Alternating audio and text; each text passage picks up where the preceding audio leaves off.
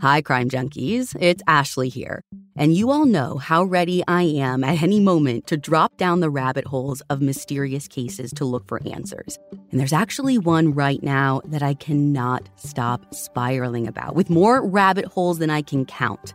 In this season of Counterclock, investigative journalist Delia D'Ambra begins investigating Doug Wag Jr.'s mysterious death after he was found struck on a strip of railroad tracks. But the more Delia has dug into this case, the stranger things have gotten. And you guys, there is truly so much going on. A string of mysterious deaths, a bank robbery gone wrong, conspiracy, corruption, and it may all be connected. You can binge all of Counterclock Season 6 right now in the Crime Junkie Fan Club, or you can listen to new episodes weekly wherever you get your podcasts. Brought to you by the Capital One Venture X card. Earn unlimited 2x miles on everything you buy and turn everyday purchases into extraordinary trips. Plus, receive premium travel benefits like access to over 1,300 airport lounges and a $300 annual credit for bookings through Capital One Travel. Unlock a whole new world of travel with the Capital One Venture X card. What's in your wallet? Terms apply. Lounge access is subject to change. See CapitalOne.com for details. Instead of costly private tutoring, IXL Learning can give your child the help they need at an affordable price. IXL is an online learning program for kids. It covers math, language arts, science, and social studies. It's designed to help them really understand and master topics in a fun way with positive feedback. And you get one site for all the kids in your home, pre K to 12th grade. There's a reason why IXL is used in 95 of the top 100 school districts in the US. Make an impact on your child's learning. Get IXL now. And Crime Junkie listeners can get an exclusive 20% off IXL membership when they sign up today at IXL.com slash crime junkie. Visit IXL.com slash crime junkie to get the most effective learning program out there at the best price. Hi, Crime Junkies. I'm your host, Ashley Flowers. And I'm Britt. And the story I want to tell you today is one of those cases that sounds so simple on the surface three brutal murders, one sadistic killer, open and shut. But as soon as I really started researching this story, it got way more complex than I ever expected. Because as you're about to find out, nothing is quite what it seems. And sometimes getting answers only leads to more questions. This is the story of William Heirens, the man most people have dubbed the lipstick killer.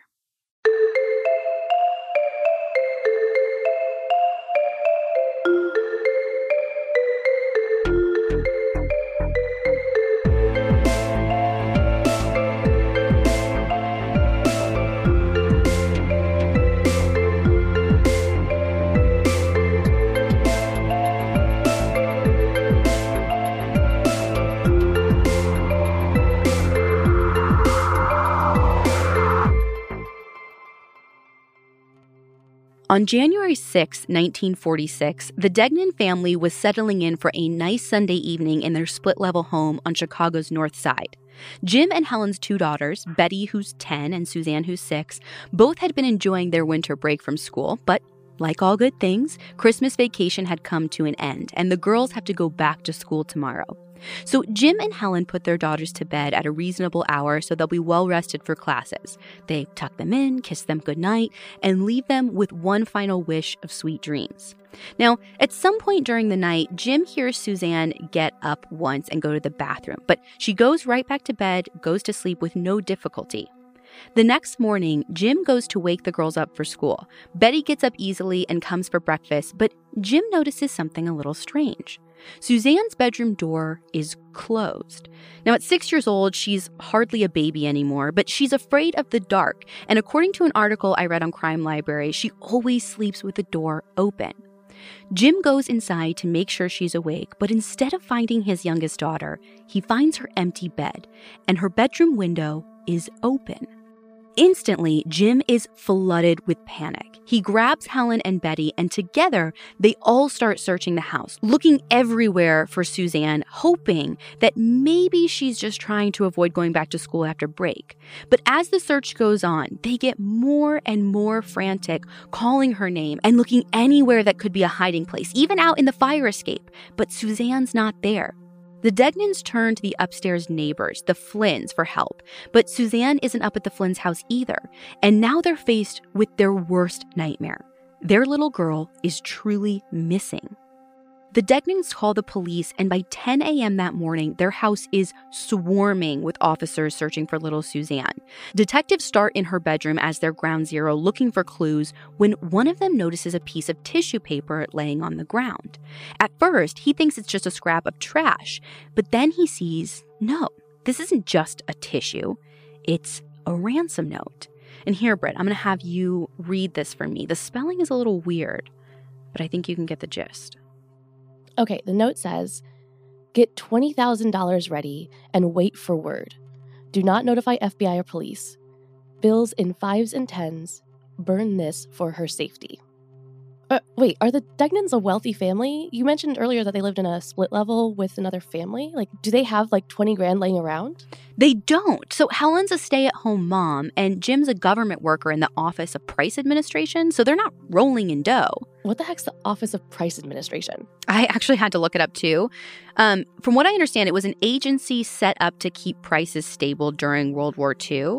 So the OPA also worked with rationing food, and at the time of our story, there was a national meat packer strike going on. So OPA employees aren't like exactly popular people during this time, but all that's to say, no, Jim doesn't make a lot of money, but because of his job, police are wondering if maybe revenge could be a motive, not the money. Now, the ransom note doesn't give away who the kidnapper is in the text, but police have a theory that they can possibly get prints off of it if they send it to the FBI. Why don't they just do it themselves? Well, I guess at the time they said that they didn't have the right technology to do that, so they had to send it off. So police send the note off to DC, hoping for a breakthrough. While the police and the Degnans wait to hear back from Washington, the search back in Chicago continues. All through the day on January 7th, police keep up their search for any trace of who could have snatched Suzanne and where she might be. Even though the Degnans live on the first floor of the house, Suzanne's bedroom window is still high enough that her kidnapper couldn't have just climbed inside her window without any help. And sure enough, according to the Baltimore Evening Sun, police find a seven foot ladder in the backyard, which they believe could have been used to scale the house and pull Suzanne from her bed. So the ladder wasn't like up against her window or anything. Well, so here's the thing. I'm actually not totally sure because different articles I read from back in 1946 have different information about where exactly they found it. So the Atlanta Constitution says that it was up against the window to her bedroom and that neighbors had seen it before in an alley near the house. So I, I, can't be exactly sure where the ladder was found, but wherever it was found, it was obviously close enough to indicate to the officers that it was somehow used in the kidnapping.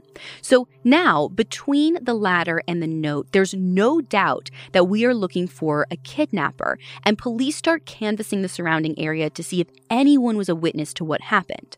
A woman named Ethel, who lives and works as a maid for the Flynn family upstairs, tells police that she actually heard the family dog barking between 1.30 in the morning and 2 o'clock that morning, and she heard at the same time Suzanne's voice saying, But I'm sleepy. While Ethel says she hears Suzanne, another witness, a guy named George, says he may have seen the kidnapper. He tells police he saw a man in the area at about 1 a.m. carrying a shopping bag. George says this man looked to be about 35 years old, about 5'9, wearing a fedora and an overcoat, but he didn't know the man or couldn't recognize him as anyone that he's like had any kind of interactions with. So, as the day creeps by, agonizingly slow, police continue to search for Suzanne. Jim and Helen wait, hoping and praying with every fiber of their being that their little girl will come home safe and sound. But instead, Around 7 p.m. that night, after the sun goes down, they get the worst possible news imaginable. In a sewer catch basin, less than a block away from the family home, police have found Suzanne's head. Over the course of that night, the police keep searching the sewer system in the Degnans neighborhood and make even more grisly discoveries. They find Suzanne's legs and lower torso separately around 10 p.m., and finally, around midnight, wrapped in a 50 pound sugar bag and dumped in a gutter, police find Suzanne's upper body, though there's no sign of her arms. Keep in mind, this is early 1946. So the Nuremberg trials of Nazi war criminals are going on, and the public are well used to appalling stories from the Holocaust and crimes against humanity that rival what was done to Suzanne. But those things all happened overseas, far away, making it easier to pretend that it'll never happen here, and certainly wouldn't happen to a child. And yet, here it is, right in their own peaceful, well to do neighborhood, and the media jumps on it. Right from the start, police are under tremendous pressure to catch the killer, and they act accordingly. While the heartbroken Degnan family waits for answers, the Chicago police keep up their relentless search to find out more about what happened to Suzanne. The city's medical examiner determines that she was strangled to death shortly after being abducted, and that the dismemberment took place after Suzanne was already deceased. Okay, but that's not something a person can just do in public. Even if it's super early in the morning, you would kind of need a place away from everybody, even if they were just sleeping to I hate saying this, but like do the work. No, totally. I mean, that's the number one thing police are trying to find this guy's, I mean, workshop or whatever we want to call it, because they believe that if they can find where this took place, it will lead them to who did this. So they start going door to door throughout the neighborhood. And according to the Pittsburgh Sun Telegraph, they're down in the basement laundry room of an apartment building a few blocks from where Suzanne lived looking for clues when they find traces of horror in the wash bins. There's blood bone fragments, blonde hair just like Suzanne's, and even bits of flesh that the killer failed to totally wash away.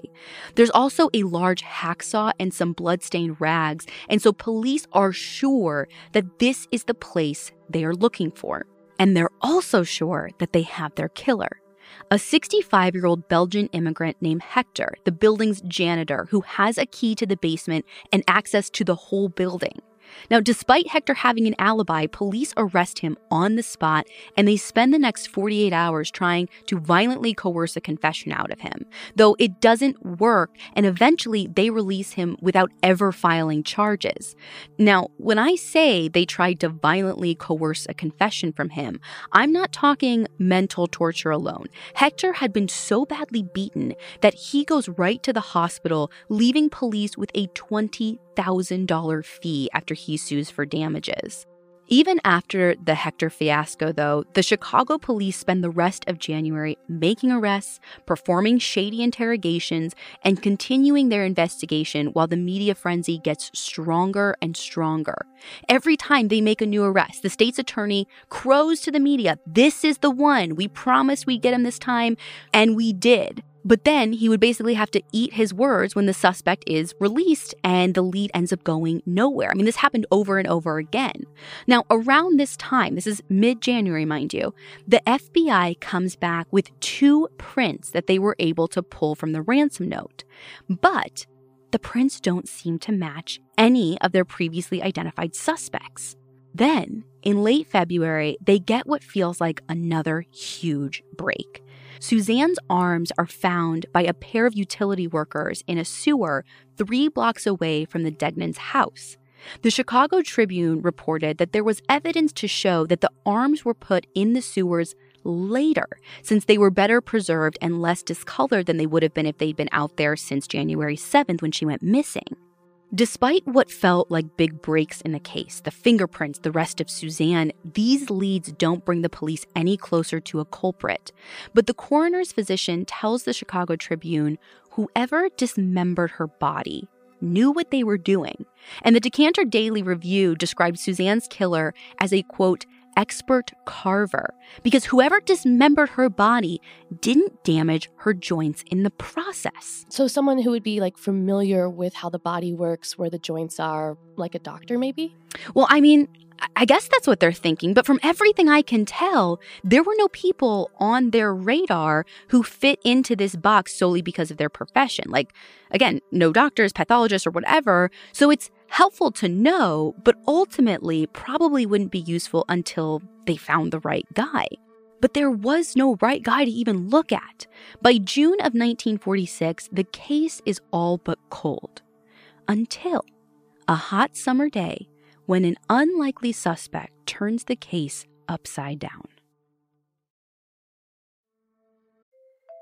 The living room is where you make some of life's most beautiful memories. But your sofa shouldn't be the one remembering them. Take it from someone who has made the mistake. And I should have freaking known better because in our very first house, we got a sectional from Ashley's store and it was amazing. So beautiful, withstood a lot. I mean, Chuck is absolutely invited on all the furniture, but you couldn't tell. And that couch, after years of service, then supported our lazy butts during COVID when we binge watched show after show after show. Not even so much as an indent in my favorite cushion. Long story short, when we moved houses, I was like, oh, I'll get a new couch. It costs more money. It must be better. No, I hate it. It looks like we've had it for a zillion years. Meanwhile, the Ashley couch is still thriving at my brother's place. And as if their stuff wasn't quality before, the new high performance furniture from Ashley Store is somehow even better. It's designed to withstand all the spills, slip ups, and muddy paws that come with the best parts of life. Listen, I have corrected all of my mistakes and we now have their new high performance durable furniture. I got it in this beautiful shade of blue. I got some chairs. Love them, love them, love them.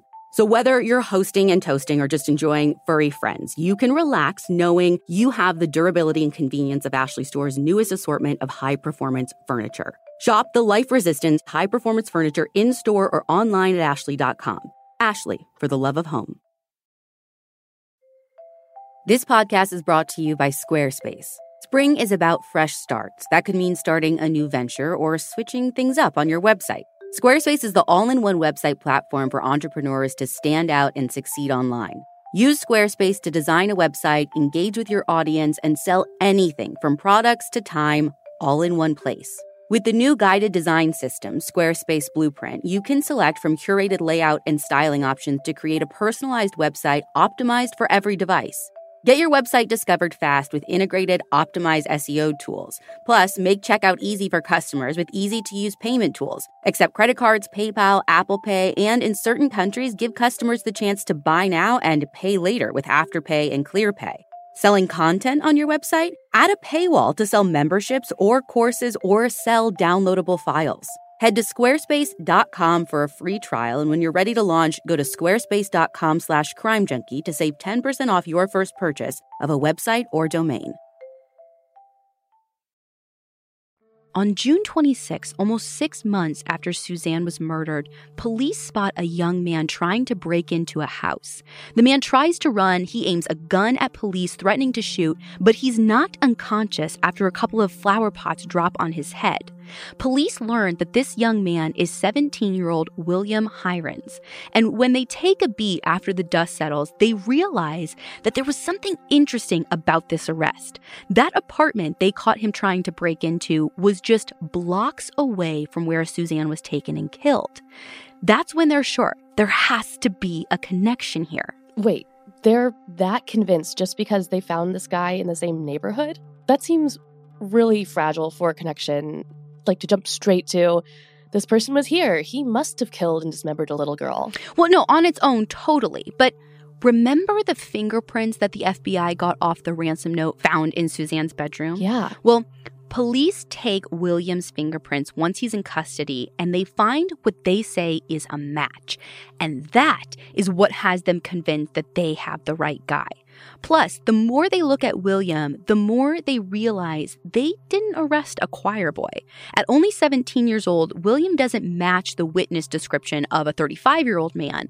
But since witnesses' memories aren't always totally accurate, police don't think too much of the age difference, especially not when they learn William's history. It turns out that Williams got a pretty extensive criminal record already, starting with an arrest when he was just 13 years old, and later getting sentenced for over 10 counts of burglary burglary. And according to Adam Higginbotham in GQ magazine, Williams done time at reform schools in both Illinois and Indiana before returning to Chicago for college. So at the time of his arrest, Williams a student at the University of Chicago. So police hurry to search his dorm room, and what they find is shocking for the time. In addition to loot from his burglary career like jewelry, war bonds, there's a scrapbook with photos of Nazi soldiers, philosophy books by Nietzsche, Dr. Hannah Stone's A Marriage Manual, a practical guide to sex and marriage. He also had a copy of Psychopathia Sexualis, which is one of the first modern sexual pathology guides and goes into all sorts of detail about various sexual practices and deviances. But most disturbing of all, police also find a set of surgical tools, including a scalpel. Armed with the evidence from Williams' room, investigators begin their interrogation, and the Chicago media laps it right up. Every detail sells gobs of newspapers and keeps the frenzy going. And it only gets more intense when police announce out of nowhere that William is not only under arrest for the murder of Suzanne, but they have also linked him to not one, but two more unsolved murders in the area. Oh my God. So they think that they have a serial killer on their hands. Possibly. So here's the thing in 1945, there were these two really ugly murders that had never been solved. From the June before Suzanne was murdered, there was a middle aged single mother named Josephine Ross who was stabbed to death in her apartment on the north side of Chicago around 10:30 in the morning, and she was found on her bed with a dress wrapped around her head and tape over the wounds on her neck. She lived with her two teenage daughters, one of whom found her body when she had come home for lunch. Even though police had some leads in this case, there was like this potential boyfriend and a man Josephine's daughter said was quote unquote attentive, the case was ice cold by December. But then, in December, another woman was found murdered nearby. The second victim was a young woman named Frances Brown who had just gotten back from serving in the women's branch of the Navy, which was known as the Waves. Now, she was stabbed and shot in her apartment while her roommate was gone overnight. Just like Josephine, her head was also wrapped in her own clothes. Her body was found slumped over in her bathtub, and the butcher knife used to stab her was still embedded in her neck. As shocking as that is, it gets even more unusual for police because the killer left a note on the living room wall. And here, I want you to read it for me. For heaven's sake, catch me before I kill more. I cannot control myself. And that note was written in red lipstick. So this is when the press coins the name lipstick killer back in December, and it stuck even after Frances's case went cold. So now it looks like police may finally have the infamous lipstick killer in their hands because they match William's fingerprints to a bloody print that was found in Frances Brown's apartment. Now, there's not a huge amount of stuff that I could find linking William to Josephine Ross, but since her murder was so similar to Frances's, police think that it had to have been the same killer. So he's almost connected by association. While he's in custody, police have William do a handwriting test to compare his handwriting to the ransom note from Suzanne's room and the lipstick note on Frances's wall. And here's what's really interesting. His sample has the same misspellings as the ransom note, where safety, which is normally spelled S A F E T Y, is written as safety, S A F T Y, no E, and wait was written as W A I T E. So to police, with these same like misspellings in each note, this is even more proof of his guilt. And all along, as I'm sure you can imagine, this is like catnip for the media. And since this is the era of giant headlines, every new revelation is splashed on the front page. The story is everywhere, and the media coverage drives public opinion. Public opinion, in turn, drives votes, which drives elections and public funding. And you can see how the pressure on Chicago police and on the state's attorney would get out of control really fast. Even Williams' own defense lawyers are so horrified by the crime and the pressure to solve them that they're starting to have their own questions about their client. It doesn't help that William's behavior deteriorates after several days in police custody. For the first few days, he won't confess to any of the murders, but after several days of hard questioning, he's injected with sodium pentothal, aka truth serum. After the injection, he reveals an alter ego named George Merman, who, according to the papers all over the country, William claims is responsible for the murders. Uh, wait, just let me sort this out real quick. So, William's in jail. He's not confessing to anything. They give him this truth serum, and he's like, I didn't do it. My alter ego, George Merman, did. Exactly. At least that's what's being reported in the papers. Reporters seize on this whole George Merman thing and decide that Merman sounds a lot like Murder Man, and Murder Man Heirens dominates the headlines. I mean, it's a heck of a story, right? It's like Dr. Jekyll, this harmless petty thief, getting good grades and studying for a college degree, and then Mr. Hyde is this killer alter ego. Totally. Due to the crazy details and the horrific nature of the killings, this whole thing explodes into a media sensation and is really one of the first like highly covered cases in the country after the end of the war. Now, here's where the timeline starts to get a little unclear. Despite the reports about George Merman and William's quote confession, by mid July, the state's attorney of Illinois is still denying that William has actually confessed to anything.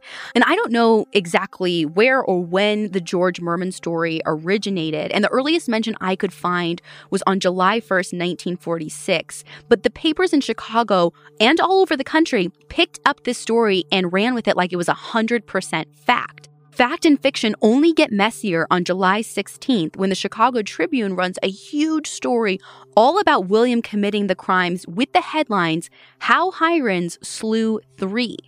The story walks police and the public through William's mindset along every step of his gruesome exploits that led to the three murders, and the public just eats it up.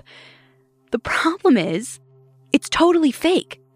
Like the author cites unimpeachable sources as his main source and gets super imaginative about what he assumes William was thinking, breaching all kinds of journalistic ethics in the process. Because, I mean, I think the general rule is you can't make stuff up about real people, like it's liable. And it doesn't even matter that at the end of the piece, the state's attorney again says William hasn't confessed. But of course, that last line is not what people pick up on. That same day that this ran, July 16th, the witness from outside the Degnans' house identifies William as the person they saw that night Suzanne was murdered. Between the Tribune article and the positive ID, the public is whipped into a frenzy and they're screaming for William's head. This sounds like it's like the 1940s version of like OJ or JonBenét Ramsey. Like everyone is obsessed with it, it's everywhere all the time. Yeah, no, I agree. I mean, that's a great comparison. The entire city was on edge waiting to find out what's going to happen next. I mean, parents were locking their doors and windows now, afraid that another boogeyman like William is going to come snatch their children. But Finally, on August 7th, 1946, the clouds lift when William confesses to all three murders. The Windsor Star publishes pictures of police actually taking him down to the basement where Suzanne was dismembered. And even though he says he doesn't remember actually cutting up her body or putting the parts in the sewer, he reenacts every step of his killing spree for them as crowds gather to watch, leaving little doubt in observers' minds that this is the murder murderer. Heavily encouraged by his lawyers to accept full ownership and responsibility, William also takes a guilty plea in addition to confessing to the murders. And in exchange for avoiding the death penalty, he's given three consecutive life sentences, one for each victim, to be served back to back.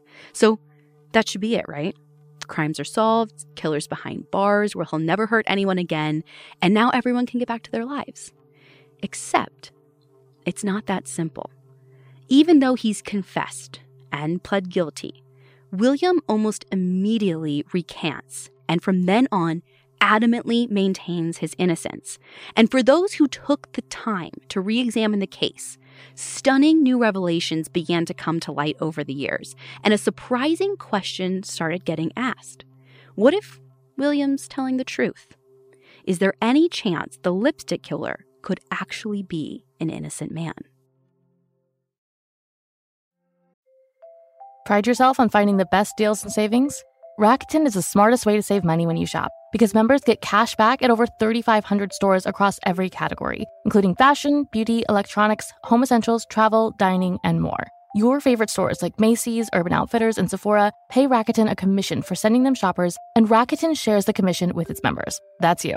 Cashback is deposited directly into your PayPal account, or Rakuten can send you a check. You can even maximize your savings by stacking cashback on top of other deals, like store sales and coupons. Shop for everything from fashion to beauty, home decor to groceries, even kids' school supplies. You're already shopping at your favorite stores, so why not save while you're doing it? It's a no brainer. Membership is free and it's easy to sign up. I love using Rakuten because I truly don't even have to think about it.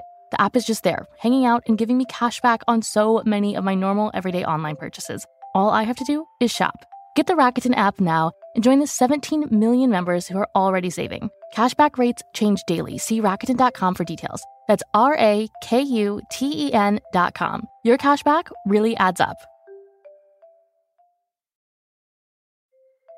The weather's getting warmer, so it's time to say goodbye to jackets and sweaters and hello to shorts and tees. If you've been wanting to update your wardrobe for the long haul without spending a fortune, Quince is for you. Build up a lineup of timeless pieces that keep you looking effortlessly chic year after year, like premium European linen dresses, blouses, and shorts from $30, washable silk tops, timeless 14 karat gold jewelry, and so much more. And the best part? All Quince items are priced 50 to 80% less than similar brands. By partnering directly with top factories, Quince cuts out the cost of the middleman and passes those savings on to you. And Quince only works with factories that use safe, ethical, and responsible manufacturing practices and premium fabrics and finishes. You all know I love my cashmere pieces from Quince, and Ashley can't get enough of their bodysuits. But I have two words washable silk. I can't get enough washable silk dresses, skirts, and blouses from Quince, and I used to like save silk for special occasions. But since these are washable silk, I'm wearing silk like every day. Get warm weather ready with Quince. Go to quince.com slash crime junkie for free shipping on your order and 365 day returns. That's Q-U-I-N-C-E dot com slash crime junkie to get free shipping and 365 day returns. Q-U-I-N-C-E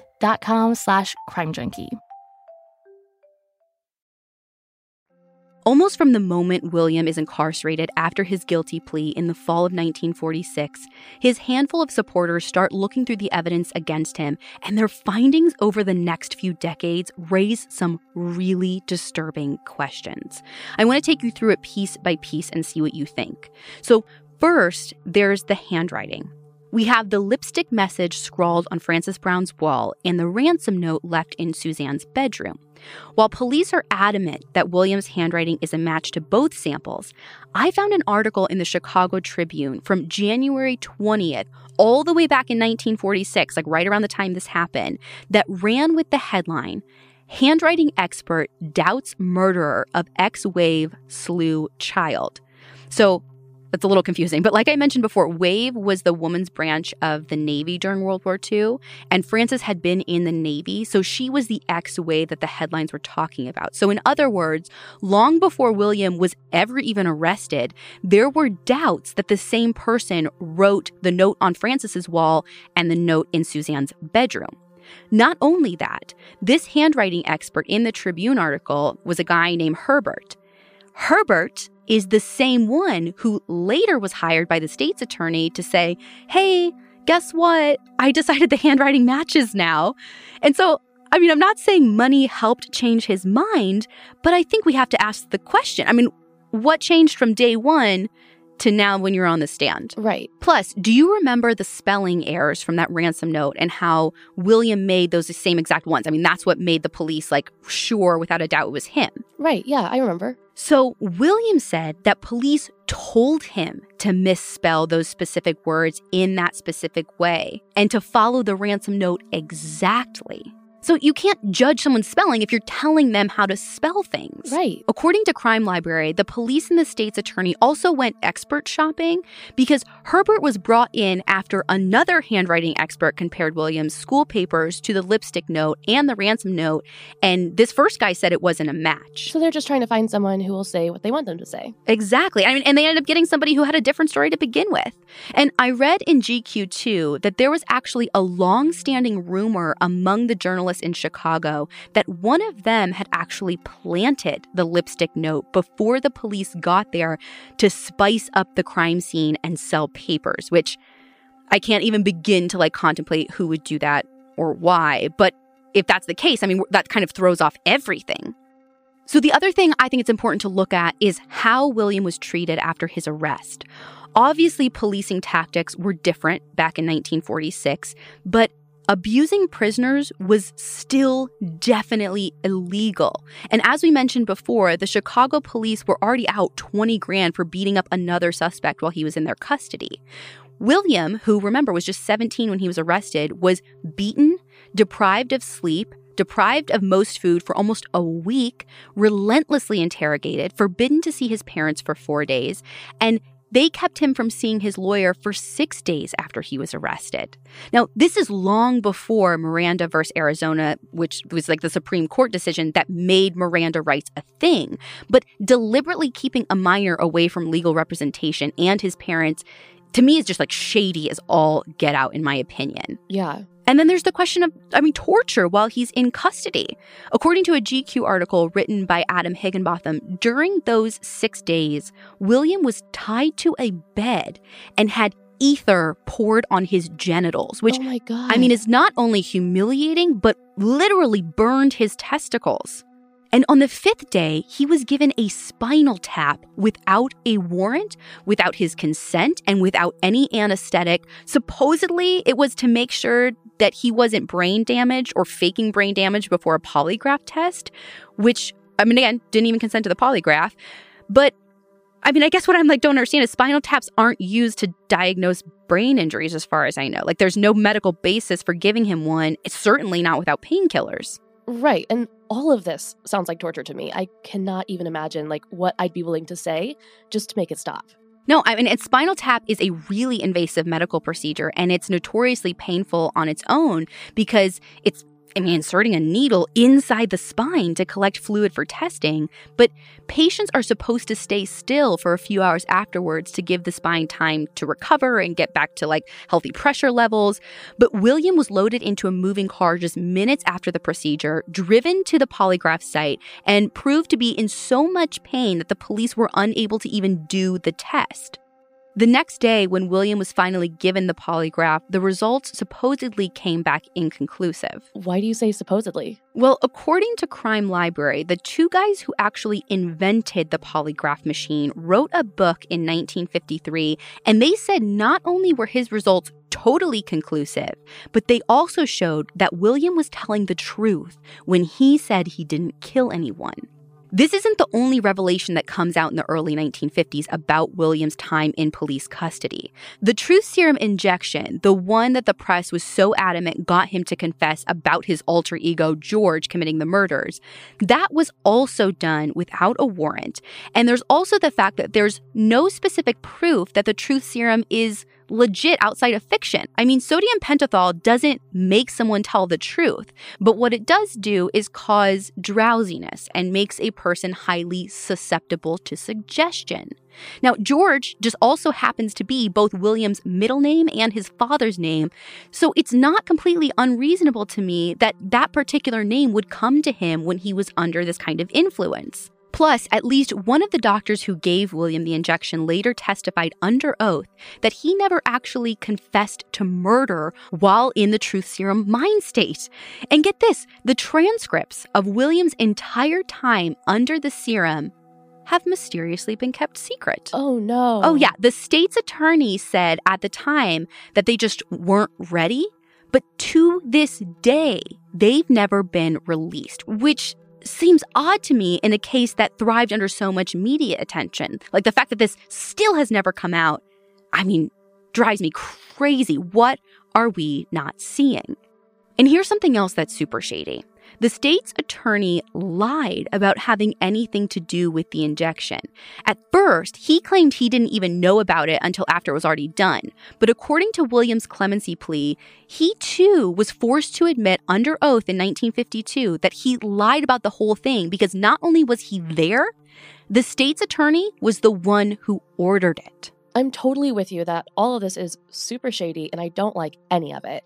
But going back, didn't he confess again when he wasn't under the influence of the truth serum? Yeah, he did, but I think we have to ask if that confession can be trusted in light of everything we know about how he was treated in jail. I mean, how reliable is the word of a scared, hurting, exhausted teenager who's been physically tortured and threatened with the death penalty? I mean, he'd at this point already attempted suicide multiple times while in custody. When would the pain stop if he didn't do what they said? And even more than that, I think it's well known that people who hurt kids are often treated far worse by other prisoners. Mm-hmm. So I mean, who's he supposed to get help from? What deals were made behind the scene? The Chicago police have already shown him what they're capable of. I mean, they tried to beat a confession out of Harold the janitor. The public is screaming for William's head due to all the sensational media coverage. And even William's own lawyers had made up their minds about his guilt and opted to cooperate with the prosecution. What I found out is that his lawyers were actually pretty close with the state's attorney to the point that he actually thanks them during sentencing. I read in the Chicago Reader how one of Williams' defense lawyers, and remember, these are the guys that like encouraged him to take the guilty plea that at first we thought was just to like save his life. This is the best thing for you. This guy justified their methods by saying he felt like he had a quote unquote public duty to see William get just punishment. That is not what defense attorneys are supposed to do. That is not zealous advocacy, and it adds to the perfect storm for a false confession. But even beyond all of those circumstances, there's more supposedly damning evidence that's been disproven or shaken up. The witness from the night Suzanne was murdered, the one who said that he saw that 35 year old man, he's brought in once William is arrested. And at first, he's unable to identify William as the man he saw. According to the Chicago Reader in 89, it takes him until a court appearance, magically, on July 16th of 46 to say, oh yeah, just kidding. I know I said I didn't know before. I know I didn't recognize him, but William's totally the guy now. I saw him clearly in the headlights of my car. And to me, that's not a credible witness testimony. Okay, so there's questions about the handwriting, the witness, the interrogations. What about the fingerprints? Didn't they say they had William's prints from Frances's apartment and the note from Suzanne? So here's the thing about those prints. At first, according to the clemency plea, fingerprint experts don't think William's fingerprints match the one found at Frances's apartment. And then, just like with the handwriting, another expert is brought in, and this time the new expert decides, yeah, no, it's a match after all. Plus, the print didn't resemble like the typical type of print left at a crime scene. It wasn't smudged or anything like that. It was very clean and it was neatly rolled, almost as if it had been taken professionally and as if it might have been planted. And since William had a criminal record long before he was ever arrested for murder, police would have had access to his prints. If they wanted to plant them and pin it on him, I mean, they had the means to do it. And the fingerprints from the ransom note are equally questionable. The chain of custody that's supposed to keep evidence protected and untainted was broken multiple times as the note was passed around both law enforcement and the media. Plus, the print that was supposedly Williams didn't meet the criteria for an actual match. As hardcore crime junkies might know, fingerprints are analyzed by looking at ridge characteristics called points. And the higher the number of equivalent points between two prints, the more likely it is that it's a match. I mean, it's not like DNA. There, you know what I mean? Like this is you kind of got to eyeball it. Yeah. It's a little bit of art, a little bit of science. But in 1946, the FBI standard required a minimum of 12 points in order to confirm a match. Despite Williams' print only having nine matching points, the Chicago police called the evidence indisputable, which, no, that's just that's just not accurate. And then on July 13th, months after the FBI first returned the ransom note to Chicago, the chief of police himself announces that his department has found another print. This time it's a palm print that has 10 points matching for William. Now keep in mind, the whole reason Chicago police sent the note to the FBI in the first place was because they said they couldn't get any prints off of it with their own technology. Right. And now suddenly they get it back from the FBI and they find a palm print. Like, are you seeing the inconsistencies with the story? Yeah, this is crazy. Yeah, so I'm not saying he's guilty and I'm not saying he's innocent. But I think once you factor in everything we just learned, then I think we have to look beyond the black and the white of guilt and innocence and ask is William guilty beyond a reasonable doubt? And if William's telling the truth and he's not the lipstick killer, then who is? It's a beautiful moment. Your baby is taking their first steps, and then comes the not so beautiful moment blowout, diaper leakage, messy stuff where you really don't want it. Thankfully, this can all be avoided with a parent's must have diaper, Pampers Cruisers 360. Pampers Cruisers 360 have up to 100% leak free fit. The blowout barrier in the back helps prevent leaks no matter how active, on the go, or wild your baby moves. Josie pretty much skipped crawling, and the girl is now full on running. And Pampers Cruisers 360 has saved me from some very massive, messy situations. So as soon as your baby starts standing or walking, get them in Pampers Cruisers 360. Because unlike other diapers, there are no diaper tabs. Instead, they have a stretchy 360 degree waistband that you can pull on so easily. Add Pampers Cruisers 360 and free and gentle wipes to your cart or pick them up at your local grocery store or big box store. For trusted protection, trust Pampers, the number one pediatrician recommended brand. You might be surprised to know that another man actually confessed to murdering Suzanne before William Heirens was ever arrested. This man, whose name was Richard Russell Thomas, was in jail in Phoenix, Arizona. He was waiting to be sentenced after he was convicted of sexually abusing his daughter when a handwriting expert noticed similarities between Richard's handwriting and Suzanne's ransom note. Approached with the similarities, Richard actually gave a detailed confession literally just days before William was ever connected to Suzanne's murder. According to an article from the Danville Morning News in 1946, a trio of Chicago police officers were actually already on their way out to Phoenix to interview him when William became the main suspect. So then the Richard Lee just kind of fizzled out. Police later claimed his whole confession was a bid to get out of serving his jail sentence in Arizona, and Richard ended up recanting his confession after William was arrested. Is there a chance that Richard was just a creep who wanted more attention? Oh, I mean, absolutely. But there are a handful of factors around him that I think are important to look at. He was in Chicago at the time Suzanne was murdered. And he had a previous conviction for kidnapping and extortion. And according to the clemency petition, his handwriting was a lot closer of a match to the ransom note than Williams was. But Richard's not the only person who's been identified as a potential suspect in Suzanne's murder, because I came across a much more recent idea that blew me away. So, in 2009, another theory comes to light, and it links back to one of the most infamous unsolved cases in American history the murder of Elizabeth Short in 1947, better known as the Black Dahlia. What? I know, it sounds bananas, but hear me out. So in 2003, this guy named Steve Hodel, who's a retired LAPD detective, comes out with a book called Black Dahlia Avenger, where he accuses his own father, Dr. George Hodel, of murdering Elizabeth Short and lays out his whole case. Although Steve's evidence against his dad is pretty circumstantial, Steve isn't just shooting into the darkness because as he learned after his dad died in the late 90s, George was actually one of the prime suspects back in 1947. Plus, George was a pretty nasty character even without the Black Dahlia allegations because he was suspected of murdering his secretary and then tried for incest after years of allegedly raping his 11 year old daughter. I mean, we could spend hours talking about the Black Dahlia case, and we actually have a whole episode about it over on our fan club with two very special guests, so I won't get yeah. into the details too much. But after he publishes this book, Steve keeps digging into other crimes George might have committed.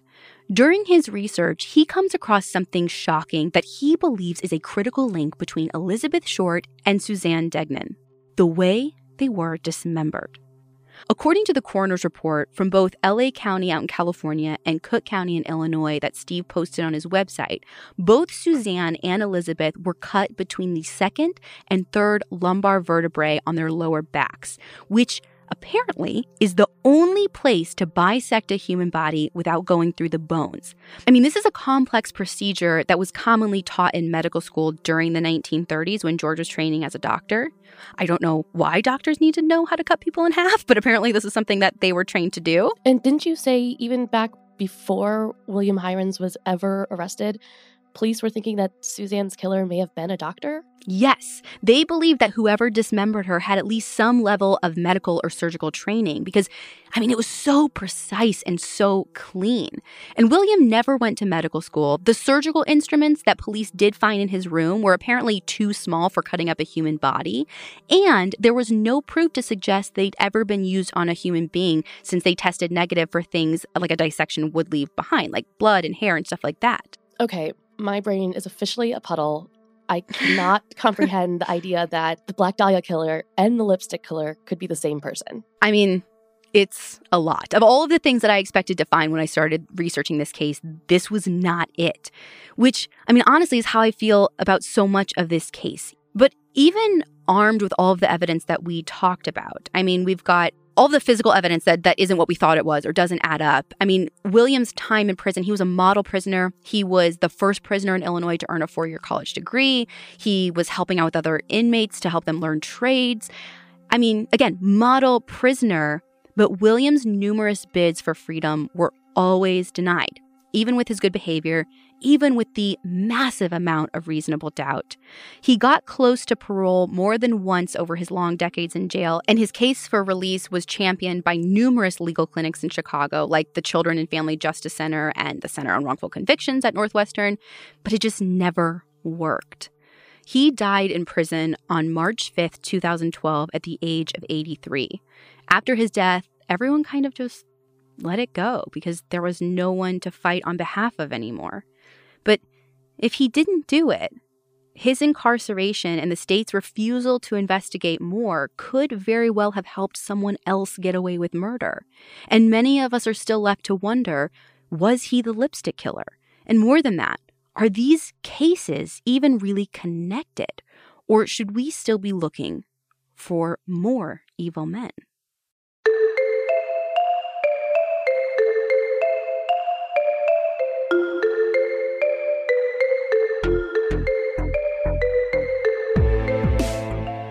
You can find pictures for this case along with all of our source material on our website, crimejunkiepodcast.com. And be sure to follow us on Instagram at Crime Junkie Podcast. We'll be back next week with a brand new episode.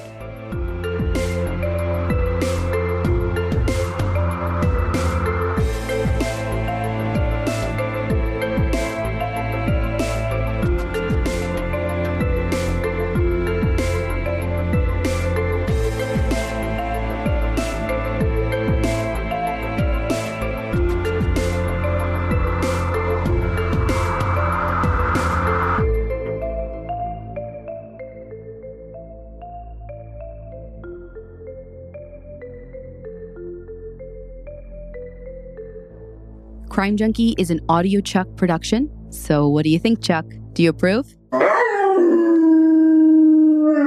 If a friend asks how you're doing, and you say, I'm okay, when the truth is, I don't want my problems to burden anyone. or you say, Hang it in there. because, If I ask for help, they'll just think I'm weak. then this is your sign to call, text, or chat 988 for free, confidential support. Anytime. You don't have to hide how you feel. They say plants like music. Yeah, no, like really, they, they respond to the vibrations of it, which means that this playlist you're listening to, the plants are too. You know what else plants like? Organic soil from Miracle-Gro. It's made with all the best stuff like wood fiber and compost. Plus, it's OMRI certified organic, which officially means it's made with superior ingredients. And when you give your plants the stuff that makes them happy, they won't judge you on your iffy playlist. Hear that, plants? So go ahead and give them Miracle-Gro.